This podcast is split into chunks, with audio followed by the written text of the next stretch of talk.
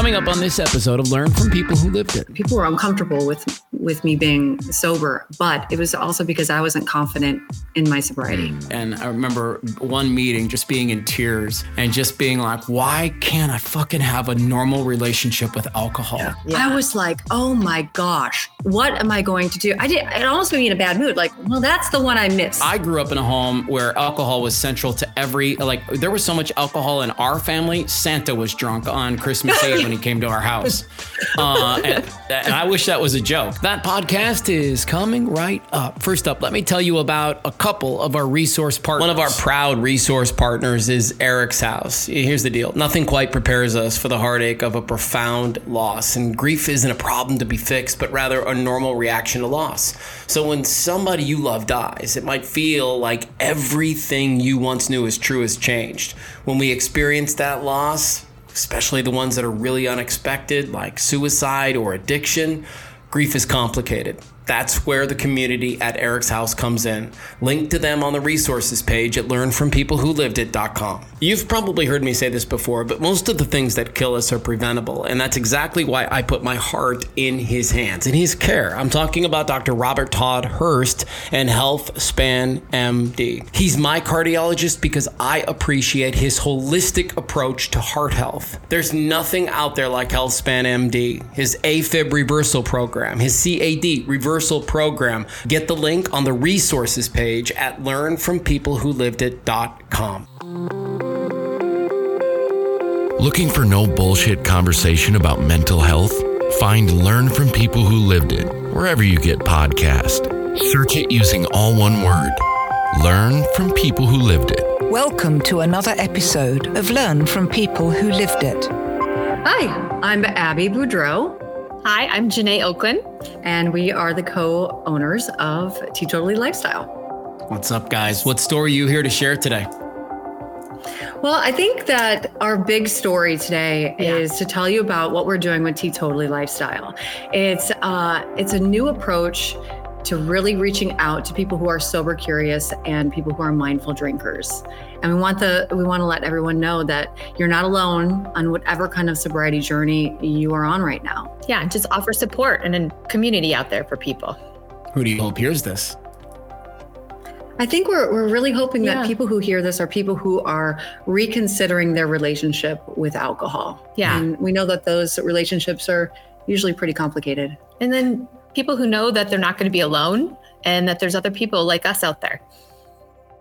I love this. I'm so excited about this conversation. I came to know Abbie through a friend of mine uh, who works in the television industry here, and uh, she set us up. There was instant chemistry and synergy, and you could just feel like that electricity through the through the phone. And it was like, okay, we got to get together. We got to put something down on on tape here because what you just mentioned, those two words, sober curious. That that's a new sequence of words. We're starting to just kind of tiptoe into this space right now. What's so neat for me as a recovering alcoholic is that for years, uh, it has been very challenging to be in any kind of an atmosphere, whether it's a gala or uh, going out for for drinks or going out to dinner. Like, just hasn't been very many non-alcoholic options for me to feel like I'm participating without being the odd man out.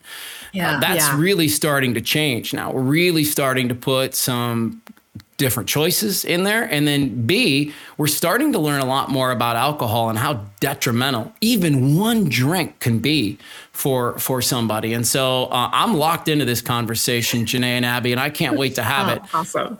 Um, when did here's the here's the question. We're going to come swinging right out of the gate. Abbie. All right. Prepared. What's your first experience with alcohol that you remember? Oh wow. Okay. I actually remember it pretty darn well. I, I didn't drink in high school. I was a freshman in college when I had my first Jello shot. Um, classic, classic. Love that. Jello.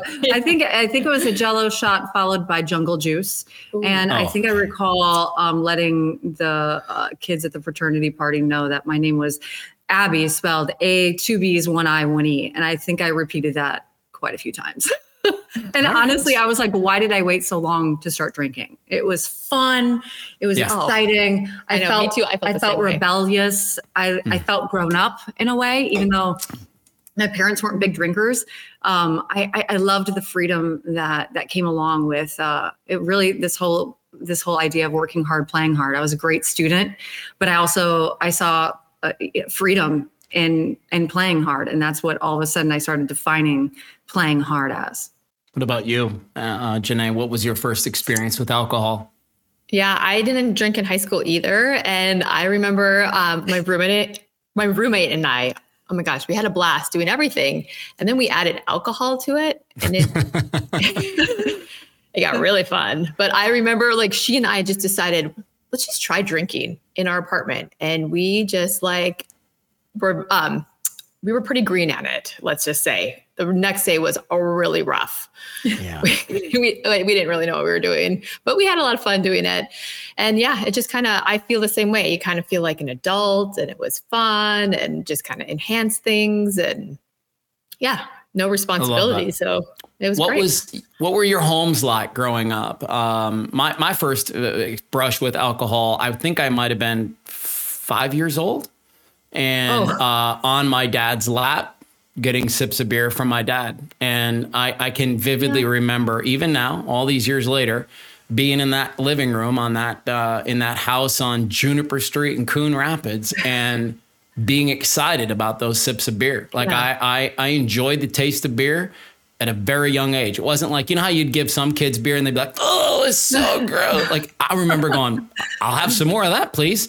Uh, and, yeah. and my dad happened to be like, whoa, that kind of backfired on me. I didn't think that was going to happen. Um, what were your houses like?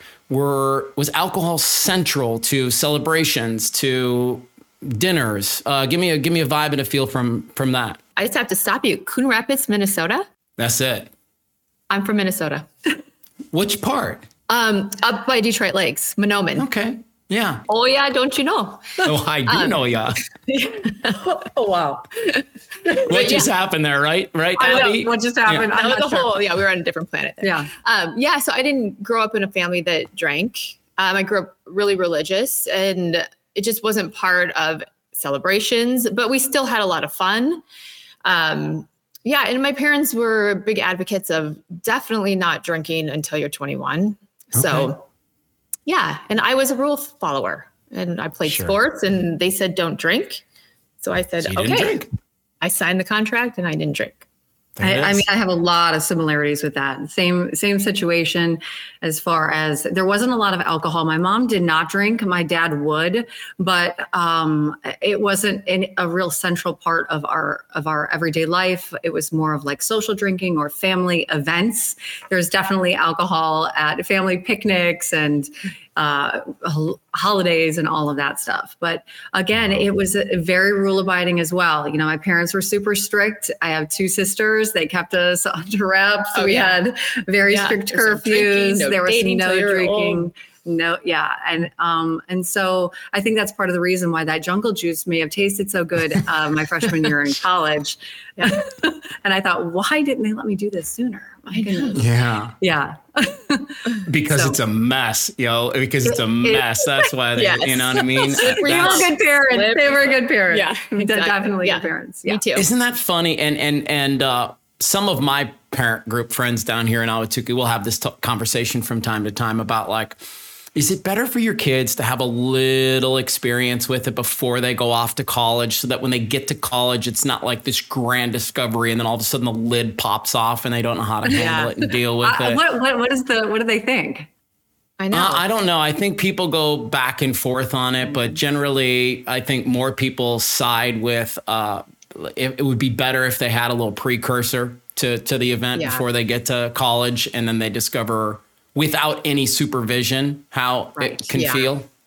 right. Yeah. I think I think maybe that would have maybe would have put me on a yeah. straighter path for a little yeah. bit. I don't know what the answer is myself because I grew up in a home where alcohol was central to every like there was so much alcohol in our family. Santa was drunk on Christmas Eve when he came to our house.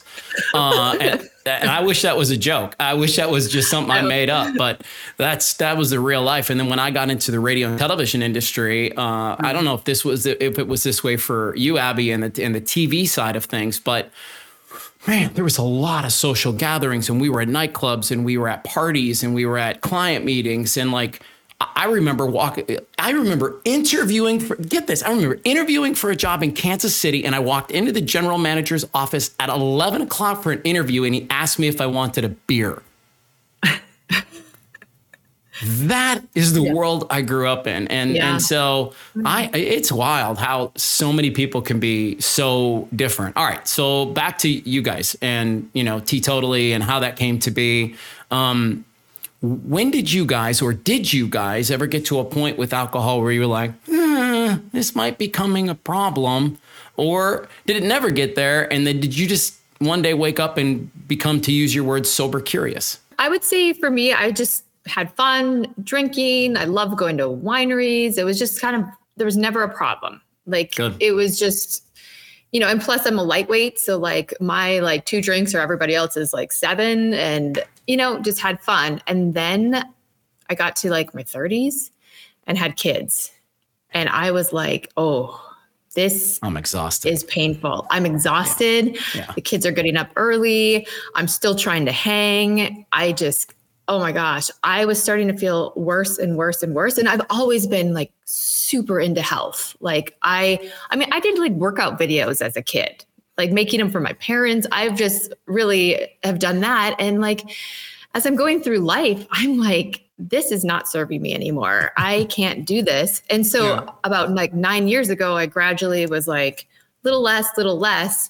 But I think where my problem was, um, not like a drinking problem, but a pleasing people problem. Mm. And so I I kept drinking for other people.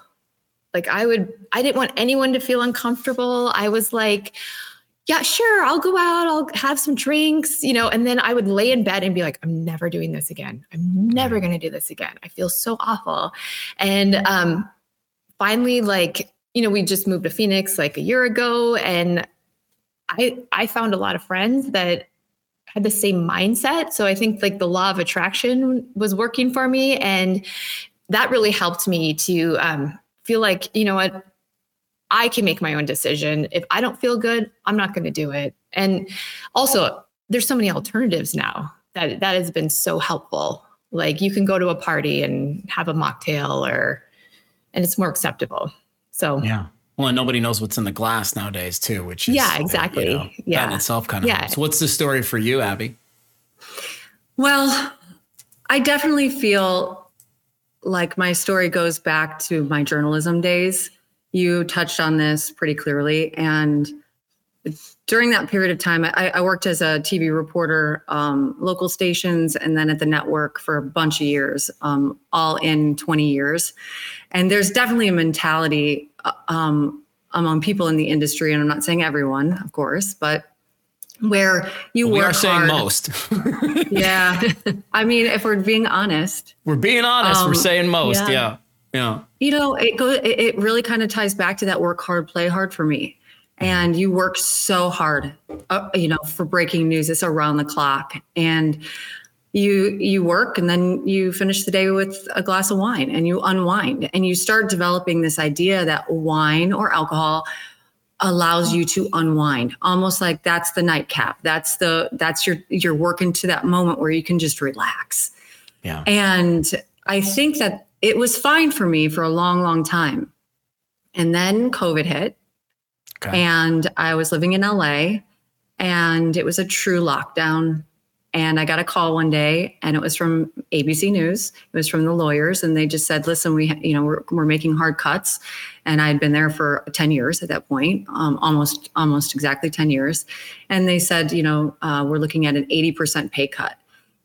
And um, you know, I slept on it and the next day it was over for me. So I went wow. from having this job that I didn't really realize at the time, but it was like who I had become. It was my identity. whole identity. Yeah. Yeah, sure. it was my whole identity. So I went from, you know, hello, hi, my name is Abbie. Yeah, I work at Good Morning America. Yeah, it's a great job. To, hi, my name is Abbie. And I'm a mom and I'm now homeschooling and I have nowhere to drive because everything is closed. Mm. And why not have a glass of wine? And why not have a glass of wine with dinner and then maybe another glass of wine after dinner? And yeah, then sure. then tomorrow is hit repeat because you know what? We're not going anywhere. And now I have no reason to wake up. You know, I'm not getting up and working and being productive part of this society. I'm just at home alone and struggling. And it was just months of this and months. And I would wake up and I'd be like, why did I do that? And the things that would go through my head would be like, I'm going to have breast cancer. Yeah. I'm going to get sick from this. Why am I doing it? It was a Tuesday. It's not a Saturday. I was a social drinker, you know, like as I became a mom, I drank less and less, right? But then during COVID, it wasn't going anywhere and I started Yeah. drinking more and more. So I I ended up um my husband said, you know, a few weeks after I I lost my job, he said, "Let's let's move to Phoenix." We met in Phoenix. I was a local reporter here at one point many years ago, and he said, "Let's move." And you know, I, at first I was like, oh, "I don't know. There's so much change. My friends are here. I'm going through a lot right now." But we moved. And once we moved, I realized this is an opportunity for me. I need to make a change in my life. Like this isn't going well, you know, and I need to be there for my kids. I, I want to be there for my Yeah. kids. Yeah. What am I doing? They're you know, and it wasn't like bottles of wine. It wasn't like my husband thought I was an alcoholic. It wasn't even that I thought I was an alcoholic. It was these habits of, well, I'm making dinner, Yeah. you know, open the rosé, you know, just like sort, sort of became just like what I started doing. I want to ask Yeah. Janay, as, as a friend here who has kind of watched Abbie go through this transition and work on a new identity for herself and figuring out how to answer that question of, Hi, I'm Abbie and I, blank, blank, blank, dot, dot, dot, right? Um, Yeah. What have you noticed in your friend that has been a part of that journey? Well, I think I've I've known her for a year, but I just I mean I loved her like immediately, and um, I think I didn't know her as Good Morning America Abbie. I just know her as Abbie, and I think she's amazing. I might have to cry because I do. Uh, I think she's like my best friend, and we're like sisters, and she's just really strong with it. She stood with it, and I think she's really helped me to to like find a voice and be like it's okay if you don't want to drink and she just has so much more to offer than just being good morning america abbie like she starting this with her has just been amazing she's so driven she's so passionate and um like she's just really like helped motivate me to That's like so sweet. to do That's really this sweet. Thank you. Yeah, that's cool. Well, it's really, really hard, and and and it would be really impossible probably to help everybody understand the magnitude of what you know people like me and Abbie and I, I kind of lump sports and entertainment in the same category. Uh, they're two categories where you can never be off. Uh, they're, they're, you are always on. You are always looking for the next thing. You are never. You are only as good as what's coming up. Um, everything that has already been done has been forgotten about the nanosecond it was completed, and and it's just what's next, what's next, what's next, what's next, what's next, what's next, and what that can do to your nervous system is like literally just put it in full on blown panic mode. And it becomes really difficult to settle your brain down. And so it's not strange to me that we hear about athletes, entertainers who frickin' OD on drugs, who are total alcoholics. It's because you look for anything that can just turn that volume knob down to, to a place that's manageable because especially if you've been doing it for a long time, man, it's easy to just get super cooked. And and I mean, I don't know. My my story is like I, it got to a point where I, I had to be medicated in order to perform. Like I just got to a stage Yeah. in my career in my life where it was like I'm not even funny unless I'm drunk. I'm not even funny unless I'm high. I'm not even funny unless I'm doing pills. Like uh, you know, and that that's a real place for so many people because they just do not know how to handle the the the workload. And then what you're speaking about, Abbie, is so right. And Janay, I'll try to help you understand it too. It's like we got into this COVID situation and our audiences disappeared overnight. Um, eh, you know, for for a morning radio guy, think about what happened the next day after the pandemic. There wasn't a single car on the road. Nobody was listening to the radio anymore. Everybody's television habits were completely different. And then streaming is coming aboard. Like there was just so much change over the last few years in this traditional media space that it's no wonder people like you and me and others are kind of going, is there something else out there? Is is there another thing that we can do with our skill set here? Because what you're good at, Abbie, is helping people understand things more, uh, and so you can use that skill set in this place now. You can use that skill set in this sober, curious place here. And I want to ask you kind of the same question that I that I asked Janay, which is this, Abbie. What do you notice about Janay since starting this thing together? What what kinds of things have you been shown in her and her personality and characteristics, kind of the person she is? really ever since we uh, let me just tell you this like when we first when we first met and she came over with her son and to play with my daughter for a play date they were classmates. And i offered her a sparkling water and she said do you not drink? And i was like no. Kind of apologetically no because normally it would be like want a glass of rosé you know? Yeah. and then the moms were all like oh yeah let's do this. They're right, fine. right right. Um and we just sat there and we had a glass of sparkling water and i thought to myself this is what i've really been looking for. Is a friend to be a friend when we're sober when we're just having a nice conversation yeah. Yes. and when we can just be there for each other and be there pre- be present for our kids. And that's one thing i love about janay is that she's present with her children. Yeah. you know she's a good mom and she it's hard to it's hard to really be that kind of mom when you're juggling a wine glass in your other hand. It really is. And mm-hmm. since we came up with the idea of teetotally, she has gotten a lot more confident in her idea of not wanting to drink and being able to say no. She said it herself. She's a people pleaser and she is. And it's because she's very kind hearted and she wants to make other people happy. But I think since we've gotten going with this, she is okay saying, "No, I'm good. Thank you. I've got something else I'm going to drink, or I've, you know, I, I, I'm gonna, I have something going on tomorrow morning, an early soccer game, and I want to feel good tomorrow. I'm good. Thanks." And so it's been really exciting to see you find that extra voice, that louder, deeper, rooted voice that is there that I know you question sometimes. Yeah. Let and me help you out. There. Let me help you out, Janay. Is Strong. I learned this in a in a previous podcast. we all think and suffer from this idea of imposter syndrome. We all do. Oh my gosh! Yeah. I feel it's, like I could be like the president. A lot. I say she it all the time. A lot. Okay, so let me blow your mind. Are you ready? Yeah. The imposter is the thoughts that are coming in saying you're not good. Yeah. Got it? Mm-hmm. The imposter is not the person doing the work. The imposter is the thoughts that come in to say, uh, Am I the person that should be doing this? And so that can help you reframe imposter syndrome almost immediately. It's, yeah. it's, it's easy to think of yourself as the imposter. It's not true. The imposter are the thoughts that are coming in telling you that you're not the person who's supposed to be in this in this game, so to speak. So um, oh, that's so true. Yeah. That's like that is so helpful because I have monkey brain yeah. And I have that all the time. And I, I have a lot of good things have happened in my life. And I've been fortunate and like I'm talented at piano. And I'm like, I don't even know if that's if that's true. I question it. Wow. Yeah. You guys start listening to this, learn from people who lived it podcast more because we got some gems yeah. that we have dropped, including that one. Here's the other one that blew my mind. We had a uh, psychologist on, and she said that people pleasing is actually selfish because you're doing it to make mm. yourself feel good.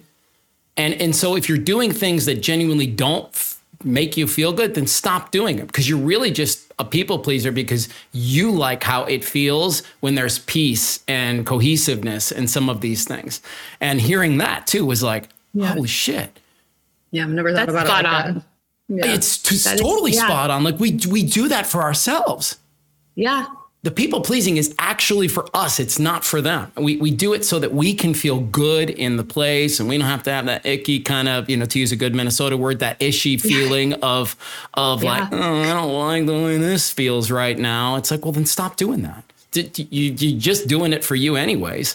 And so anyways, yeah. those two nuggets, there's like a million more, but those two nuggets have changed the way that I look at my own people pleasing and then my own, you know, imposter syndrome, quite frankly. Mm-hmm. Um, that is very okay, helpful. Let's, let's move on. Let's move on and talk about this sober curious movement. It's becoming louder and louder. And here's what I, I think I've come to understand and learn about you guys that I like. I'm not on the phone with a couple of alcoholics who, you know, wrecked their whole lives and ruined their families and took it to a place of just total disaster. And then like they, they were at the very bottom and then they had to try to figure out this way out. No, that's not the story. And I yeah. think your story is more common, right? There's less people like me who almost piss it all away and have to claw back to get to get everything together. There's more people who are just questioning their relationship with drugs, alcohol, pills, exercise, whatever your your your drug of choice is, and they they're curious about it. They they they want to say things like, "Hmm, what would I be like if I wasn't drunk at the holiday party this year? Mm. What would that feel like? yeah. Um, what would it feel like as if at my daughter's birthday party we didn't serve any alcohol? Uh, you know, and and these are questions that I think more and more people face, and so I, it's cool that you guys are on this movement. I'm sure you're going to gain some traction mm-hmm. from it. Um, what does it mean to you to be sober curious? I think for me, it, it means that I got to a point where I'm sick of drinking mm. and I'm sick of the way that I feel and I'm sick of regret and wondering, wait, what did exactly did I say last night? I'm sick of all of that. And so I'm curious about what life looks like without it at all. And I did not have a lot of examples of that when I when I stopped drinking. I was uh, online looking for support. I was looking for people who I resonated with, and it was all very medical. And there was a lot on AA, and I questioned: Am I an alcoholic? Am eh, you know what is my label? And I just didn't resonate with any of it. I really didn't. I felt like I was an in betweener. I, you know, it was easy for me to stop for dry January, but after dry January, it was hard because then I felt alone. You know, then people who were my friends were like, okay, it's not January anymore. Like, let's, let's go. go. Yeah. And I, you know, I, and they didn't, yeah. I, I didn't get February. Let's go. I, yeah. I, I didn't really get yeah. that much support outside of a few real close family members and my, and my husband. People were uncomfortable with, with me being sober, but it was also because I wasn't confident in my sobriety. Mm. I wasn't confident in my sobriety. Wow, that's yeah. a great one. What does it mean for you, Janay, to be sober curious? I think um, for me, I'm also super curious, um, but I'd also consider myself a mindful drinker. Like sure. every so often in a blue moon, I have a glass of champagne. There you go. But one, I choose something extremely good and I enjoy it. And. I know it's not like the healthiest for me, but I mean, it's far and few between. But yeah, just for me, I just make that choice that I, it really is health related. I don't want to feel gross. I don't want to be unmotivated. Like, I want to be there for my kids. I always felt like for like maybe five hours of fun, two days of like unmotivation and anxiety and kind of like feeling a little like low. And I just didn't sleep well. And now I just feel like almost like I have a new life. I feel like in my 20s, which is amazing. Aren't you 20? Oh, I mean, I'm 23. She is still in so her like, 20s. She's yeah. still in her 20s. Yeah, my fake age. yeah. Is, um, what was the first? You guys have mentioned this a couple of times. This dry January situation. Did you guys do a, a month off together? Was this a collective thing, and that that's how it started, or did you both choose it individually and you came together and said, "Holy shit, I'm doing the same thing"? Yeah, well, actually, so I I did a dry January in January of 2022, and okay. then we met deep into let's see, maybe September, October of 2022. Yeah. So she was kind of meeting me in my awkward not drinking stage, you know, where I was alone a lot. I didn't put myself out there, even though I'm super social and I love being around people. I was at home, yeah. didn't want to create any awkwardness with people around me. A lot of people, since I was new to the area, let's go grab a drink. Oh, yeah, okay. Um, do I tell them now? Do I tell them when I get there? Like it was just so yeah. uncomfortable. So really, we started connecting, you know, well into my post dry January. And you have been a mindful drinker for quite a while. And I think you've gotten more confident in yeah. it since we've met. Yeah. I don't want to speak for you, but definitely when I met her, she was like, Yeah, I hardly ever drink, you know. So she yeah. she was kind of already at that point. I yeah. admire you, Janay, in, in a big way because uh, when I set down alcohol in 2006 was my last drink, December 14th, 2006. That's great. And I went. I remember going to therapy after to try to kind of just figure it all out. And I remember one meeting just being in tears and just being like, why can't I fucking have a normal relationship with alcohol? Yeah. Why can't I just be somebody who goes out to dinner and grabs a nice glass of wine and that's the end of it? Why can't I just go to a birthday party or some celebration and have a sip of champagne at a toast and that be enough? And so I really, really admire people who have a healthy relationship with anything, quite frankly, but especially these yeah these things like you know drugs alcohol and pills that can kind of take us down um, a, a, really dangerous spot and something you said earlier uh, Abbie resonated with me too i didn't really get down with aa either it never felt mm. like my people it never felt like the thing that was going to be the right thing for me and when when you're going to stop drinking it's almost the norm. Everybody's like, well, you should go to AA. You should do AA. Yeah. And I, I went to a couple of meetings and I was, and I just kind of felt like I looked around the room and I don't know, it didn't, it didn't match for me. And at the end of the day, yeah. for me, honestly, guys, I was like, listen, bro, this works really only one way. It doesn't matter where you go, what your support is. You either drink or you don't. like, that's it. It yeah. really is that simple at the end of the day. You either do or you do not drink. And so you just have to wake up every day and choose not to drink. That's it. End of discussion, end of story. And I don't know why, but I've been able to do that. Uh, you know, for that's awesome. Uh, yeah. What year is it now? Once you put your mind to it.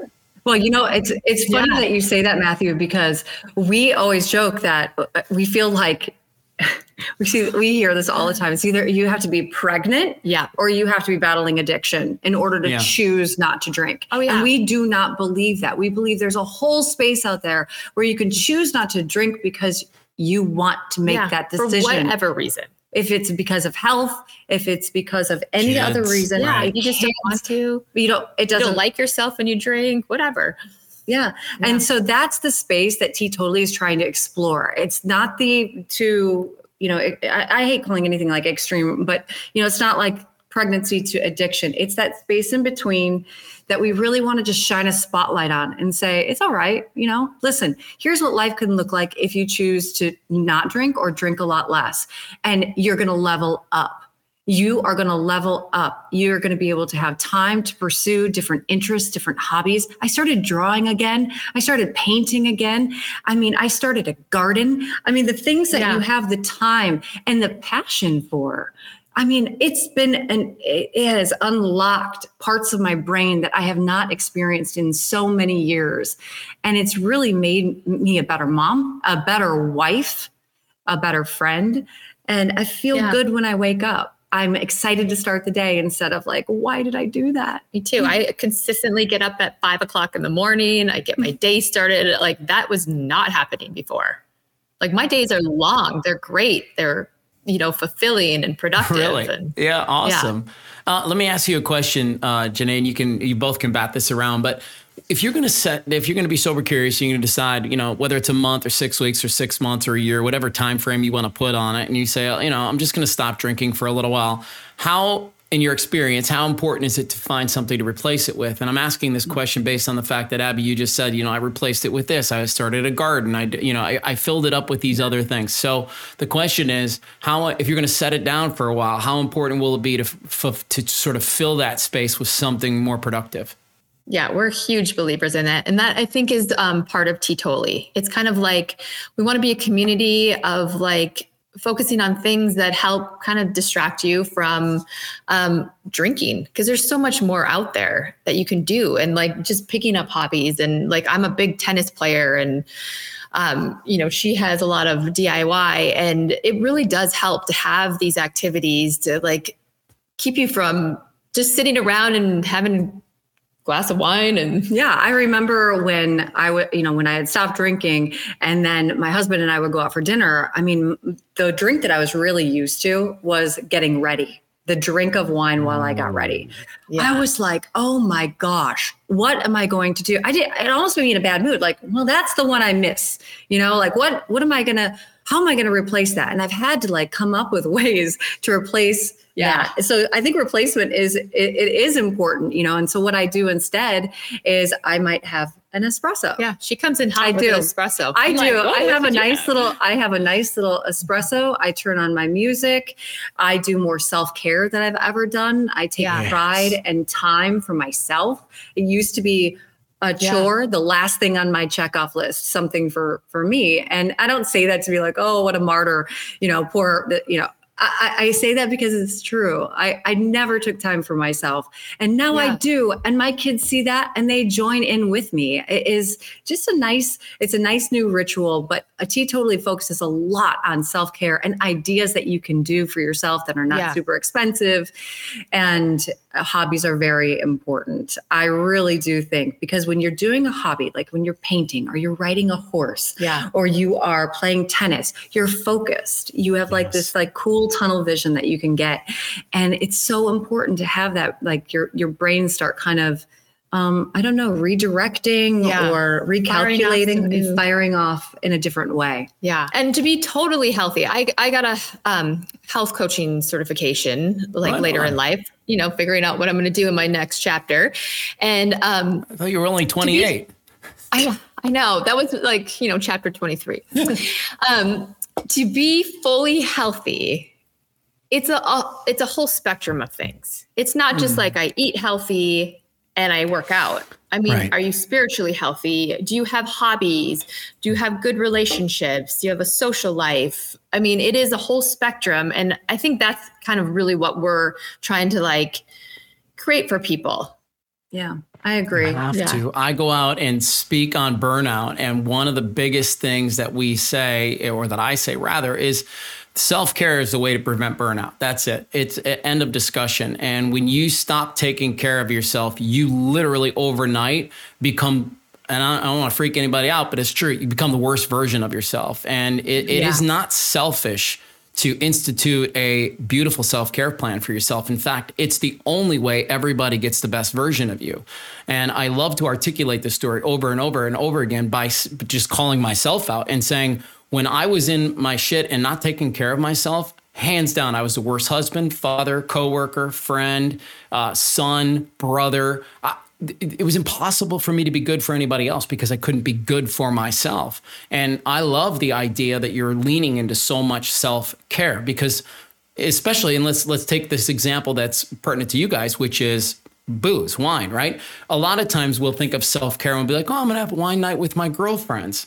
It's like, okay, that's great. It, it is. It's nice. It's nice to go out and laugh. It's good to have that Yeah. community, but you're still drinking. And what I I heard this quote one time, it freaking floored me, which was, "How about you live a life that doesn't require you to escape all the time?"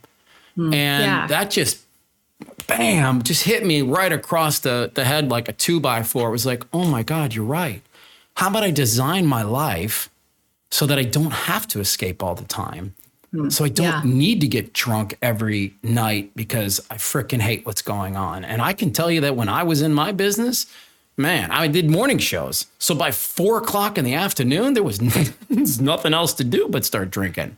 And and that's just the truth of the whole thing. So I love the self-care strategy that you guys are imploring everybody take because I think similar to parenting, when you're going to ground your kids, if you're going to use that old school technology of grounding your kids, you can't do it without replacing. You have to fill that time with something, or it's going to be Yeah. ineffective. And if you're going to set that booze time down, you're going to fill it up with something that's going to be a little bit more meaningful. I'm going to press a little bit on Janay because you mentioned this idea of uh, working on myself spiritually. Uh, that's Yeah. a huge component for a lot of folks. It was for me there's this judgment free zone so i don't care what your answer is but how do you work on yourself spiritually Yeah, I mean, I've always um, believed in God.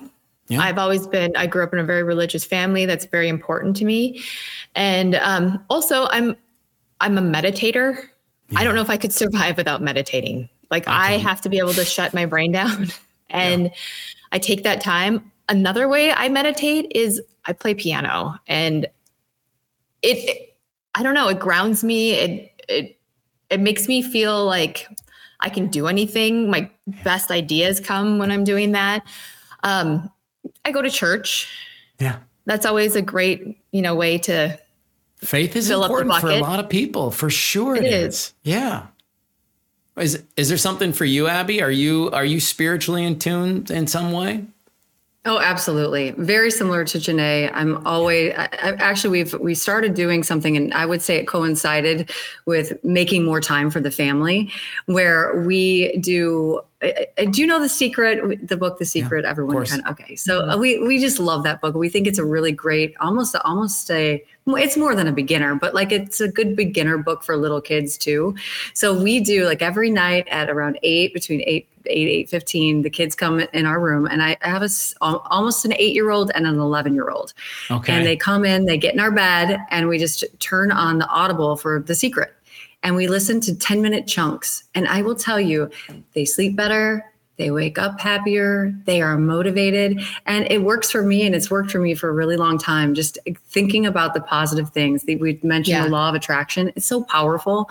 And so meditating is huge. I believe yeah. in God. I do go to church and I'm raising my kids in, in, um, in, you know, in the church as well. So sure. I think spirituality is very important. It is. You know, and gratitude is a big part of ours too. Absolutely. Yeah. Like I that, that even when the kids don't bigger. want to, I'm like, what are you grateful for every night? Yeah. Really can't start too soon. Yeah. I, I, can think back, you know, you brought up childhood memories and I can think back when I was really young, like you know 10 11 12 and my mom was always like this as well and she would say sit down i can see it in your face you're you need to meditate and uh, as a kid you know it's so weird but she would have me close my eyes and she would paint a picture of me at the beach with the sand, walking through the sand and the water running between my toes. And she would get me to a place of calm. And so that that state of calmness has always been I've always been able to reach it through meditation, no matter what, and no matter what stage of my life. Yeah.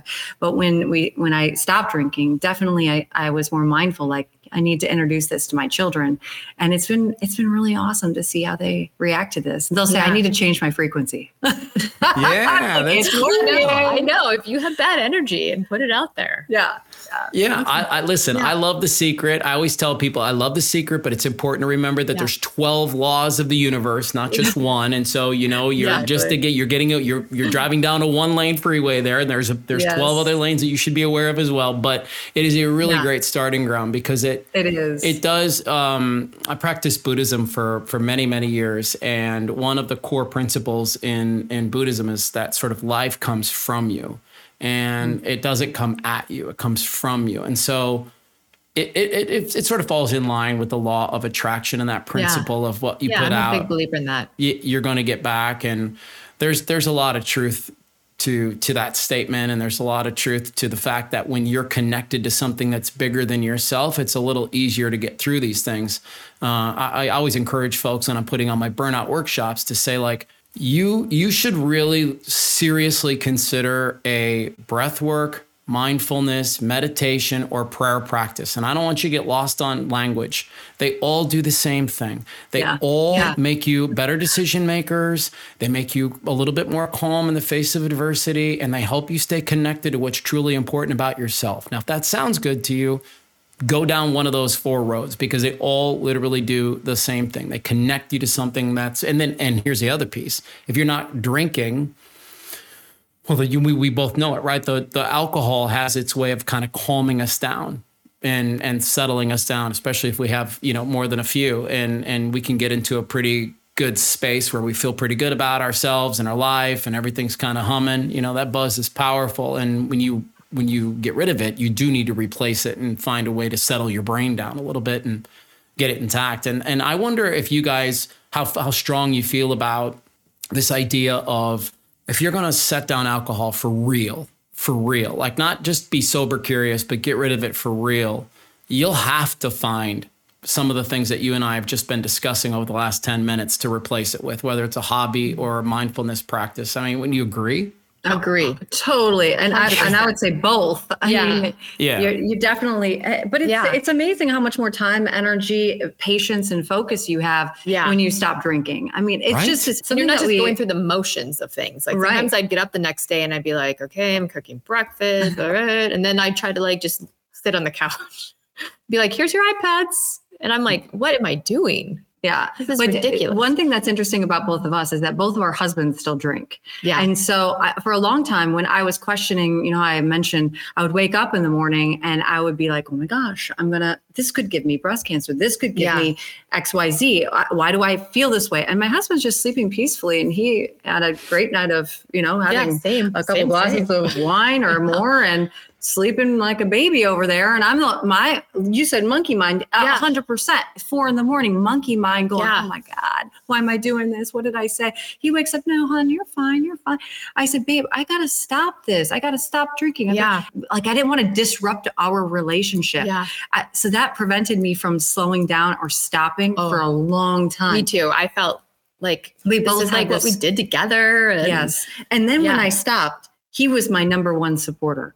He said, Yeah. "You you you don't have anxiety anymore. There's no more anxiety. Yeah. Like you're waking up and you're feeling good." And he wanted that for me. Yeah. I, maybe deep down he wishes that maybe I could have that glass, but never once have I felt that he wants me to go back. And that is enough for me to go, okay, this is better for my relationship. And my Yeah. relationship comes first.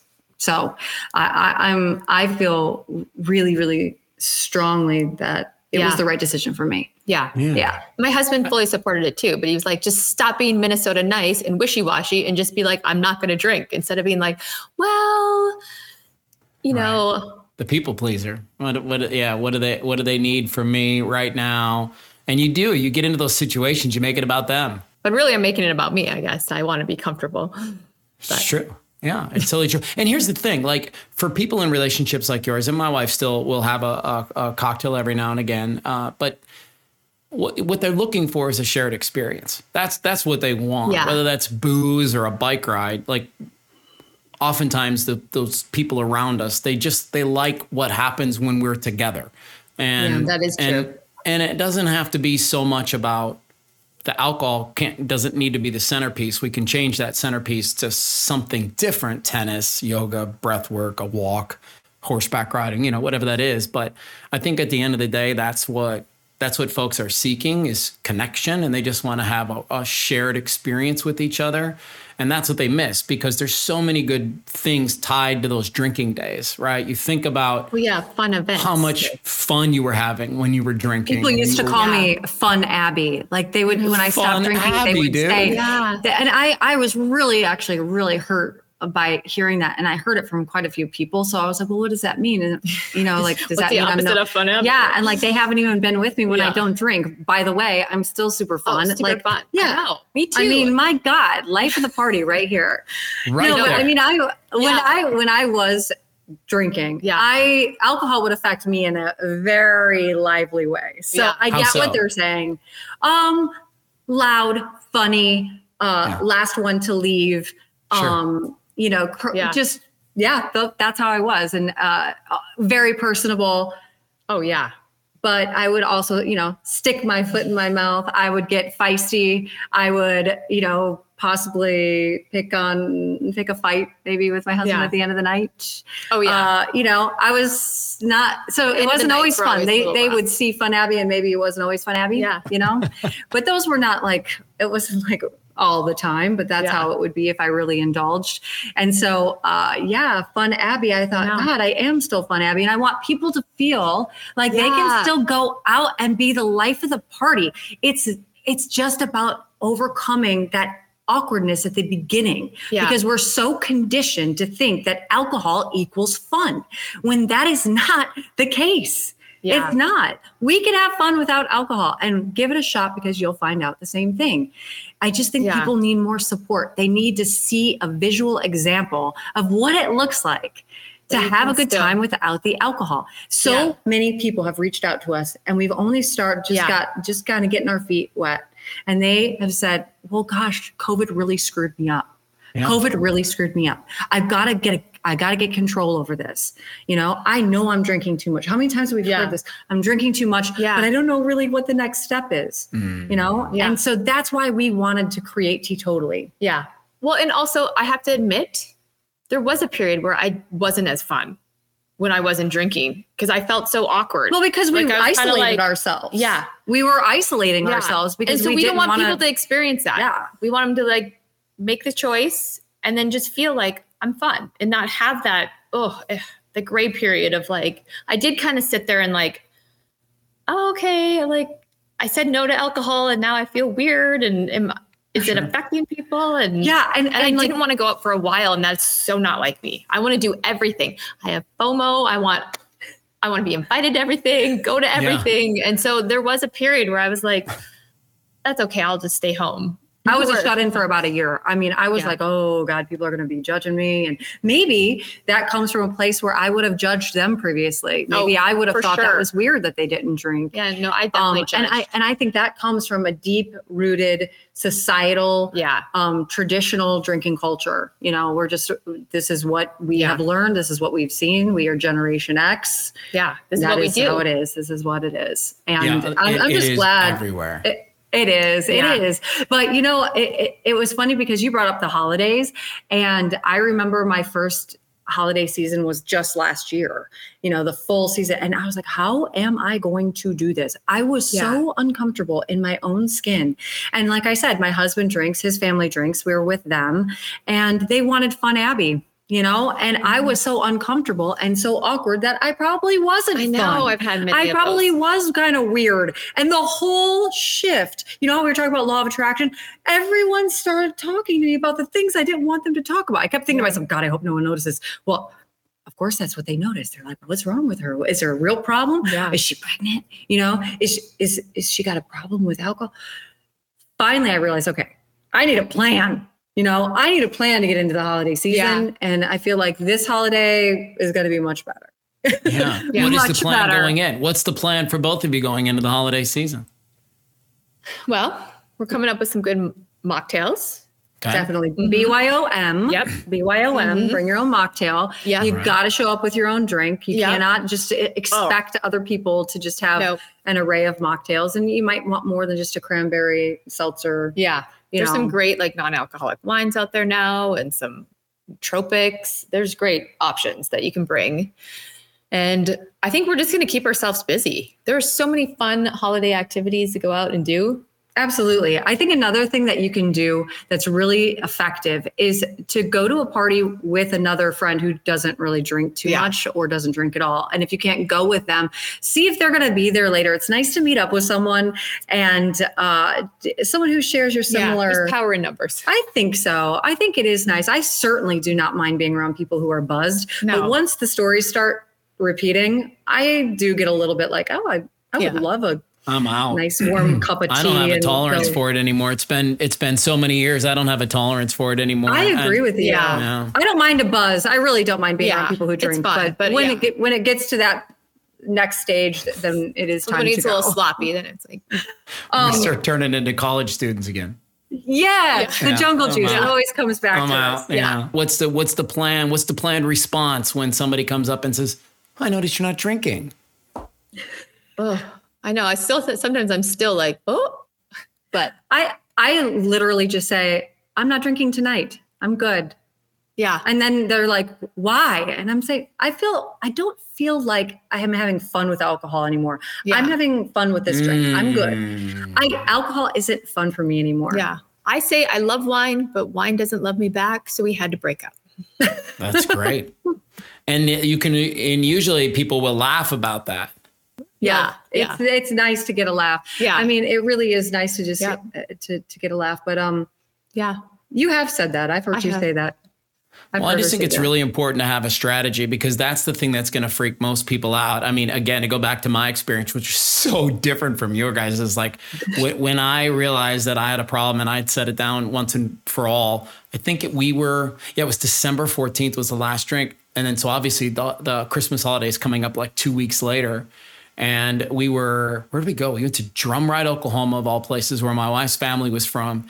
And we got there on the first day, and I insisted everybody get, come into the living room. All the kids went outside, and I brought every adult, all the aunts and uncles, grandma, grandpa, all the the all my you know my uh, brother-in-law, my sister-in-law. I brought everybody in, and uh, I basically just read them a, a letter that I wrote to them saying like I, I have to do this because I'm a monster with it.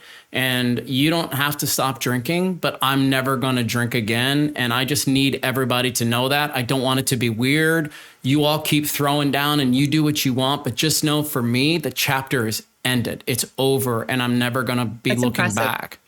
I think Well, honestly, I love easy? that. Yeah. It wasn't easy, How do you but argue didn't, with that, you but know? didn't you feel like your point got across? Because you know how I told you that year where I was like, Ugh, so weird with it. People would just not let it go. No. They would just be like, "Come on, relax. You're not an alcoholic. Why are you even doing this?" Yeah. And it's like, well, because I I'm choosing my health. I'm choosing my family. I'm choosing my mental health. You know, and it's never it was never enough. So I do think if you can elicit a laugh and Yeah. keep it chill, I think that's really great when someone asks you why you're not drinking. But if you need to, you can also just lie. It's not anyone's business. Like honestly, oh, I, I get sick whenever I drink, so I'm drinking this. Something I've tried that is really effective is I'm like, oh my gosh, I have tried this non-alcoholic beer and it is so good. You have to try it. And I kind of like flip it aggressively where Yeah. they're like, wait, oh, okay, I'll try that. Okay. You Yeah. know, so it's like then they're trying what I'm bringing, and then the Yeah. conversation just kind of moves away. It just kind of I try to just keep it light. I'm like, I don't like the way my face looks like uh, when I wake up in the morning. So I've decided to just stop drinking. And for some reason, that one resonates. And I'm not sure why. Maybe it's our I have age. never heard that one, but I think I, if someone said that, I Oh, would be like, I couldn't stand looking in the mirror in the morning. I was like, oh, Yeah. This is. No, I agree. It's not any of, of their business, but I also Yeah. will say on that same tongue that I think for folks like you guys, and certainly in the line of work that I'm in now, I think the more honest we can be with people about the reasons we're choosing to set down whatever that substance is, we're more inclined to hear something like this. Yeah, me too. What are you doing? Exactly. That is and, so true. Yeah. and that's the amazing truth, right? response. Like we don't um, need to mm-hmm. deflect and we don't always need to keep it light, especially when we're around our family. Like there's nothing wrong with looking at your mom and dad and going, "Mom, dad, like I think it was getting to a place that I didn't I wasn't comfortable and so I need to set it down and not just that like I need your support that I set it down." And if you, you know, and and it's not like about ultimatums, but for me, it is. And here's the other piece that I think is so important for people to understand. It's like if you're going to set some substance down and you're going to continue to hang out with people that are going to keep that substance in your life, eventually you're going to get to a crossroads with them where you're going to you you will have to decide which which way you're going to go down because it's like it does have to dissolve from your life if you're truly going to make that that leap to like I am, where you're just not going to drink. You guys are different. It's a sober, curious thing. It's a mindful drinking. It's if I'm at a, a wedding, I'm going to have a glass of champagne. That's a very different sequence. But for people who genuinely have a problem with alcohol, and here's how you know if you have a problem with alcohol: you think you have a problem with alcohol. No, that's it. That's that's how it works. Like if you're sitting in your kitchen and you're waking up in the morning, you're like, man, do I have a problem? Yes, you do. Okay. So now go ahead and start to work on it. Figure out what you're gonna do to get yourself out of that situation. And thanks to people like you, there's there's more options than there's ever been for folks who want a community of sober, curious people. So let me kind of as we start to wrap up a little bit, how will you know that teetotally is successful? What does that look like for you guys as you've sat around and, and thought about the dream for this thing and mm-hmm. you know what it'll look like? I think like? it's it, it will mean helping one person. yeah. It's it's all we care about is that we don't want people to feel alone. Yeah. And We- changing the narrative around drinking. It's I mean, so it's hard to quantify that, but just we're seeing it Yeah. as we're doing this. Just the response from people and like, oh, I feel that way too. And I don't sleep and I don't want to do this. And We we really feel like there's a lot of people who do have problems with Yeah. drinking, but they don't want to use that word alcoholic. They don't want to think of themselves as an addict of any sort, and maybe they're really not, but they do have a problem. And so we're saying, let's reconsider that relationship. Let's take a look at that. And it's okay to examine it personally, privately. And here are some things that you can do in the meantime while you're working on that. And it's going to be okay. It's going to be okay. yeah. And we hope people feel like they can reach out to us too. T teetotally. Teetotally yeah. they D- can. DM us or email us. We would love to hear from people. That's how you and have to answer all the questions now. When people ask you something that's right, you say teetotally. Yeah, Totally. totally. We do I know every time. So every time we say totally, we're like totally. Totally. Teetotally. I love that. Anyway. Well, listen, Teetotally is is a innovative online platform dedicated to providing inspiration, resources, and community for people who embrace a mindful approach to alcohol, including those who prefer not to drink at all. And if some of our conversation today has resonated with you, I would encourage you to look out for Teetotally and get involved in this community that you guys are trying to birth and get off the ground and be ultimately successful with because that's the difference between making it and not making it. Uh, very few folks can do it on their own. Really, very, very few people have the capacity to to go down that journey by themselves. And as you guys said, even if it's just another buddy at the party, boy, does it just make everything that you're getting ready to go through so much easier and so much better. And there's um, there's a ton of power in that idea that you're not alone. That's it. There's a, so much power in that idea that you just you're not by yourself. And I can guarantee, Abbie, well, you were having that sort of year where you were kind of transitioning out of one thing and into another. Part of the reason you, you you sort of wanted to stay in was because you felt isolated. You felt like, oh my God, I'm the only one going through this massive change in my life.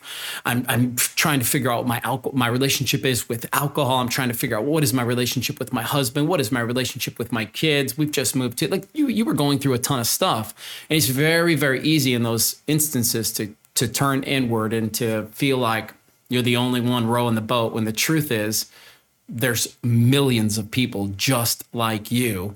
We just have to use, to use your words, the, the secret, the law of attraction to f- have those people kind of magnetically drawn into your circle. And that's the goal, yeah, isn't true. it? Yeah. That's so awesome.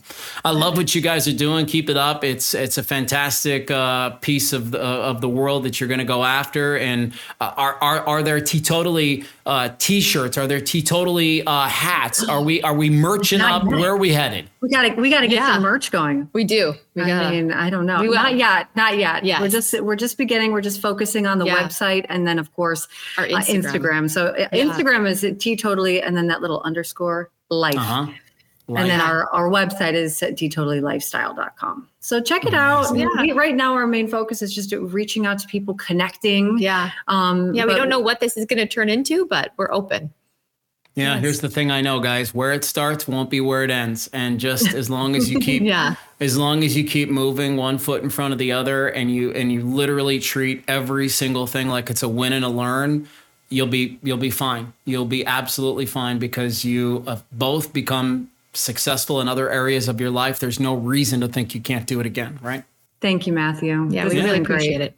Yeah, well, well, you're welcome. Thank you guys so much for being on the show, Yeah. Abbie and Janay. You can find them at Totally. What was it? Underscore life on the Yes. IG. Get on the gram. You guys got to get hoodies that just say sober, and on the back they say curious.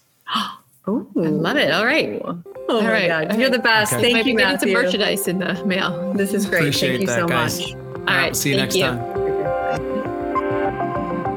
We have three goals with Learn from People Who Lived It. One, to help you feel less alone. Two, encourage you to seek out a coach, a therapist, a church, anyone who can help you get through your journey and find some healing. Three, when you're ready, share your story with us. Find Learn from People Who Lived It wherever you get podcast. Search it using all one word. Learn from People Who Lived It. At Metal Joe, they sell more than shirts. They sell apparel with a purpose. In fact, my favorite hoodie in my closet is a Mental Joe hoodie. They help out GI Joes to the average Joe's one t-shirt at a time. With every purchase, you help them support organizations that can provide services to help others get out of their heads and into their bodies through plant medicines, equine therapy, yoga, and other non-traditional mental health treatments. Link to them. Pick out your favorite t-shirt or hoodie right now at learnfrompeoplewholived it.com slash resources.